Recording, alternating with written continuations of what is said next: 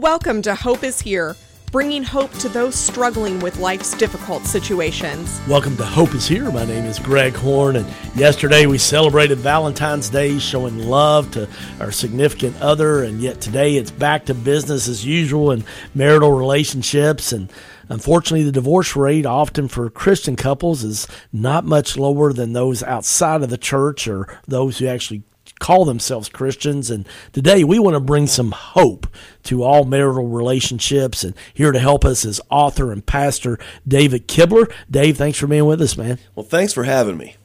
Well, I, am so excited. You just uh, released a new book called Eight Things I Wish I Knew Before I Said I Do. And after uh, scanning through your book, reading some of it, uh, there is a plethora of marital wisdom packed in here. Uh, Got to ask you the simple question, though you're a busy guy, pastor of Catalyst Christian Church in uh, Nicholasville. You coach soccer, kids, wife, all that. Uh, why did you decide to write this book? Well, uh, when when Rachel and I celebrated our 25th anniversary, uh, leading up to that, I just had this idea. Uh, it was eight days before our 25th anniversary, so I so I am just going to write eight things on my Facebook page that one a day that that will maybe uh, we'll share some things that we learned. And the feedback of these eight things were just incredible.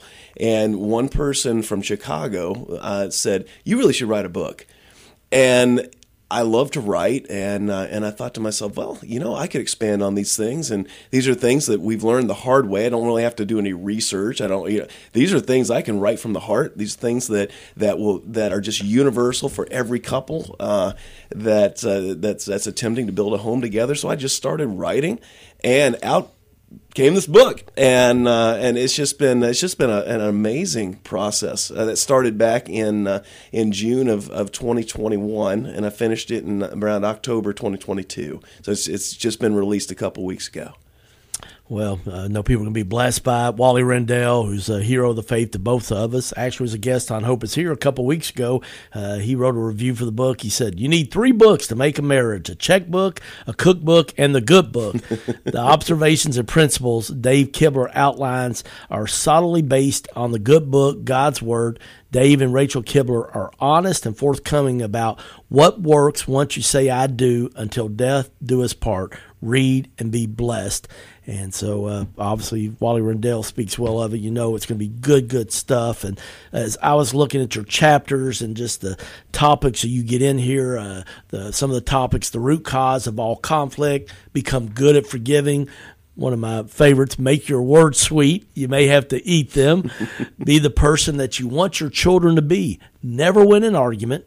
Just go to bed have a high trust home, make all financial decisions together, God first, everything else a distant second, and staying married through a parent's worst nightmare, which last time you were here, we actually uh, shared uh, just that nightmare that you went through with losing your precious son. Mm-hmm. And uh, we'll try to include a copy of that podcast so people uh, that are going through that uh, can be encouraged. But uh, only can handle a couple times. I'd like to do, we could do a whole month of this, but today uh, let's talk about the root cause of all conflict, David. Uh, why did you decide to make that the first chapter in the book? Sure. Um, well, the, the, the, the, question that people ask is I, I, had a friend come up to me and say, Why do so many married couples hate each other? That every married couple I know hates each other. Why is that?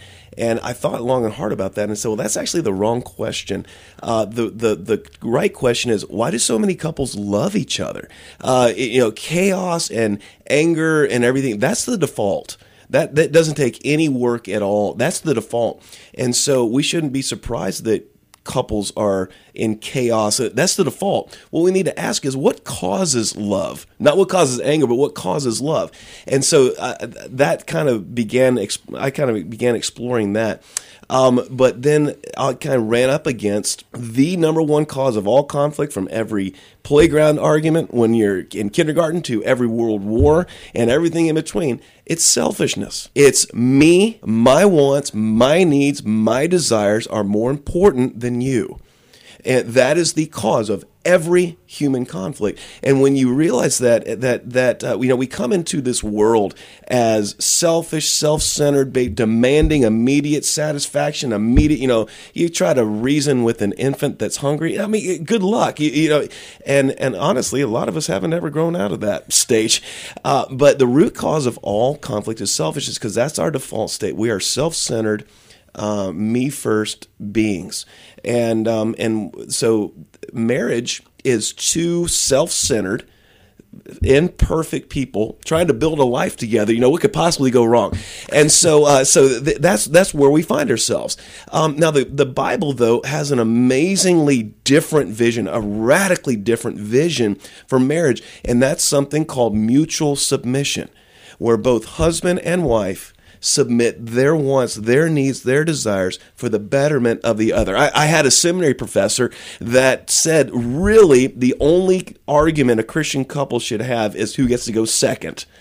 And uh, it is so funny when I teach this concept of mutual submission. I usually have somebody come up to me, usually a man, but plenty of women, saying, "Well, doesn't the Bible say that you know wives submit to your husbands?" You know, Ephesians 5, 22, 24. and, and I, I, I, lovingly guide them to the verse right above that, Ephesians five twenty one, that says, "Submit to one another out of reverence for Christ." And then the the wives get two verses, and the men get eight verses. You know, the the the, the wives get two verses of what that mutual submission looks like and the men get eight verses of what that mutual submission looks like.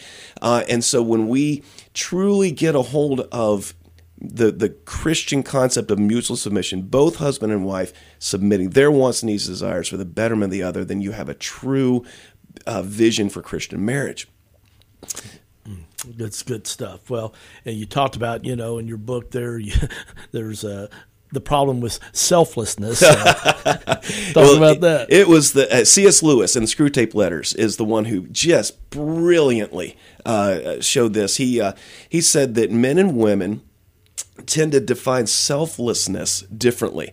Uh, men, like you and me, uh, we define selflessness as primarily not giving trouble to other people. Uh, we'll sit there, not bothering. We'll sit in the easy chair for a couple hours. Won't make any demands. Won't make any. You know, not, we're just not going to give trouble to other people, and that's what we consider being selfless.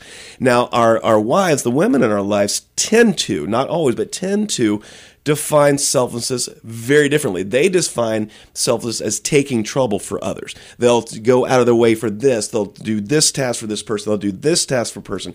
And so with the two different definitions of selflessness, you can imagine what's going to happen. A man can sit there not lifting a finger in the house, uh, not doing anything, but think he's being selfless because he's not causing trouble for anyone. And a woman will uh, just involve herself in everything and anything and everything, drive people crazy through, uh, you know, by by micromanaging and everything, thinking that she's being selfless. Um, and so um, that that causes a lot of discord in the home. And and I've had couples that I presented selflessness to, and they've come to me and said, "This selfless thing isn't working. He's lazy. Well, she's driving me crazy, you know, and and everything." And so we have to understand that men and women define selflessness differently in general. Now that that's not a hard and fast rule, but in general. And so um, that's one of the things that I like to counsel couples on that, that men sometimes being selfless means that you take trouble for others and, and, and women sometimes it means that you don't give trouble to other people. So, you know, we have to temper down our natural, uh, you know, natural brokenness and uh, and and work together for the good of the home. And so that that's that's kind of kind of the kind of the thing that we talk about there. Well, you talk also about in your chapter on the root cause of all conflict about um, peace in the home. Expand yes, on that a little bit. Um, well, the, the, peace in the home is uh, is truly the uh, the goal. Um, at least for me, I'm 48 years old. Uh, I, I, I'm, I'm, I don't have the same energy I used to. I, I'm, I get tired easy. Uh, I, I don't have time to. I'm, I'm very busy, like we all are, and honestly, I just really want to come home to a peace at uh, home at peace. I'm not interested in conflict. I, I don't want. Uh, I don't have to have things my own way. I, I just. I, I, would like peace in the home. And I think that when we apply biblical principles to the home, that's what we get peace in the home, devoid of conflict, devoid of tension, devoid of second guessing, uh, devoid of all of the, the conflict that, that are present in so many homes. When we truly, truly adopt mutual submission and we act selflessly, and we embrace selflessness as much as we possibly can, it really does lead, you know, to peace in the home um, uh, with the goal of, of, of peace, a lack of conflict, but also a presence of wholeness, a presence of love, a presence of joy. Uh, I, I love the fruit of the Spirit in Galatians 5 22 24. Love, joy, peace, patience, kindness, goodness, faithfulness, gentleness, self control. And a, a, a home, I believe this with all of my heart, that a home that does things God's way lives by mutual submission, lives by selflessness. The Holy Spirit blesses that home with those fruit of spirit, those nine things, and uh, and and that's just the kind of home that that that kind of home is worth more than winning the lottery to me. I would rather come home to a home at peace than come home to a, a an overflowing 401k and, and, and where there's conflict that's that's just me. At, at, this point in my life, I don't want conflict and I, I, and so that a home at peace that is my goal. And I know so many other people that is just what they want to. Absolutely. Just tuned in. We're talking with David Kibler. He just released a new book called Eight Things I Wish I Knew Before I Said I Do uh, to wrap up chapter one in your new book, and talking about conflict here today, uh, the root cause of all conflict, you uh, tell about the story of selflessness, the Della vow. Yeah, yeah. I want to end with that. Um, my my grandmother Della Kibler, um, one uh, amazing woman. Um, she and uh, my grandfather had been married. Uh, they saw their golden anniversary, uh, but my, the the end of his life, my grandfather had Parkinson's and Alzheimer's, and it was just awful watching this very very this World War II vet, you know, pull himself up by his bootstraps, provide for the family, you know, being not being able to do that, and and and and my grandmother uh, decided to keep him at home. Now, this is just their decision. I'm not. Some people make their own decisions, but she decided to keep him at home and it was taking a toll on her health. She was uh, having lung trouble, not sleeping well, full time care of my grandfather, who was who was declining rapidly. And uh, my dad and his two sisters, I, we were over at their house one time, and, and they were watching my grandmother lose weight, and they were concerned about their mom that they were going to, rightly so. I mean, she she her her health was affected, and they said, "Mom, you've got to put dad in a nursing home. You've got to you've got to do this because we're afraid we're going to lose you too. Mm. Well, my uh, my grandmother, who was a fiery Scotch Irish lady from the coal fields of Virginia, you know, wasn't having any of that, uh, and she pulled herself up to her full five foot two height, and you know, stuck her finger in the face of her children and said, "This man is the love of my life. He's the father of my children." He is going nowhere. When I said for better, for worse, till death do us part, in sickness and health, I meant it. And if, if there are no other you know comments, this matter is closed. And I was 20 years old. I was engaged. Uh, I, I, wasn't married yet. I was, I was, looking at starting my own uh, marriage uh, the next year.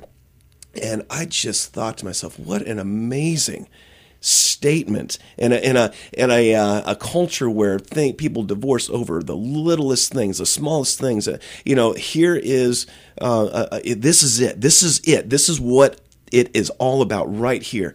And um, and so she she kept him home and cared for him. And when he died in February of 1996, he died in his in his own bed with his wife holding his hand and you know she was the love of his life and he was the love of her life and um, and my daughter Casey, who got married in 2021, when she uh, at her rehearsal dinner, uh, she named this the Della vow, and she pledged this to her future husband, who she was about to marry the next day. And so I, I thought to myself, this story of selflessness um, just rippled four generations, uh, you know, to, to, to bless four generations of my family, and and I, I just like to end with that. That's that's it. That is powerful. Wow. Really, really good stuff. Fortunately, out of time, but good news is Dave Kibler is going to be back with us tomorrow. We're going to continue talking uh, from his outstanding new book, Eight Things I Wish I Knew Before I Said I Do. You can go to his website, davidkibler.com. That's davidkibler.com and see about getting a copy of book, or you can email him. He'll even meet you here locally to get a copy. For David Kibler, I'm Greg Horn. We'll see you tomorrow again with Dave Kibler on Hope is Here. Thank you for listening to Hope is Here podcast. To listen to one of our previous programs or to make a tax deductible donation, please go to our website, hopeishere.today. That's hopeishere.today.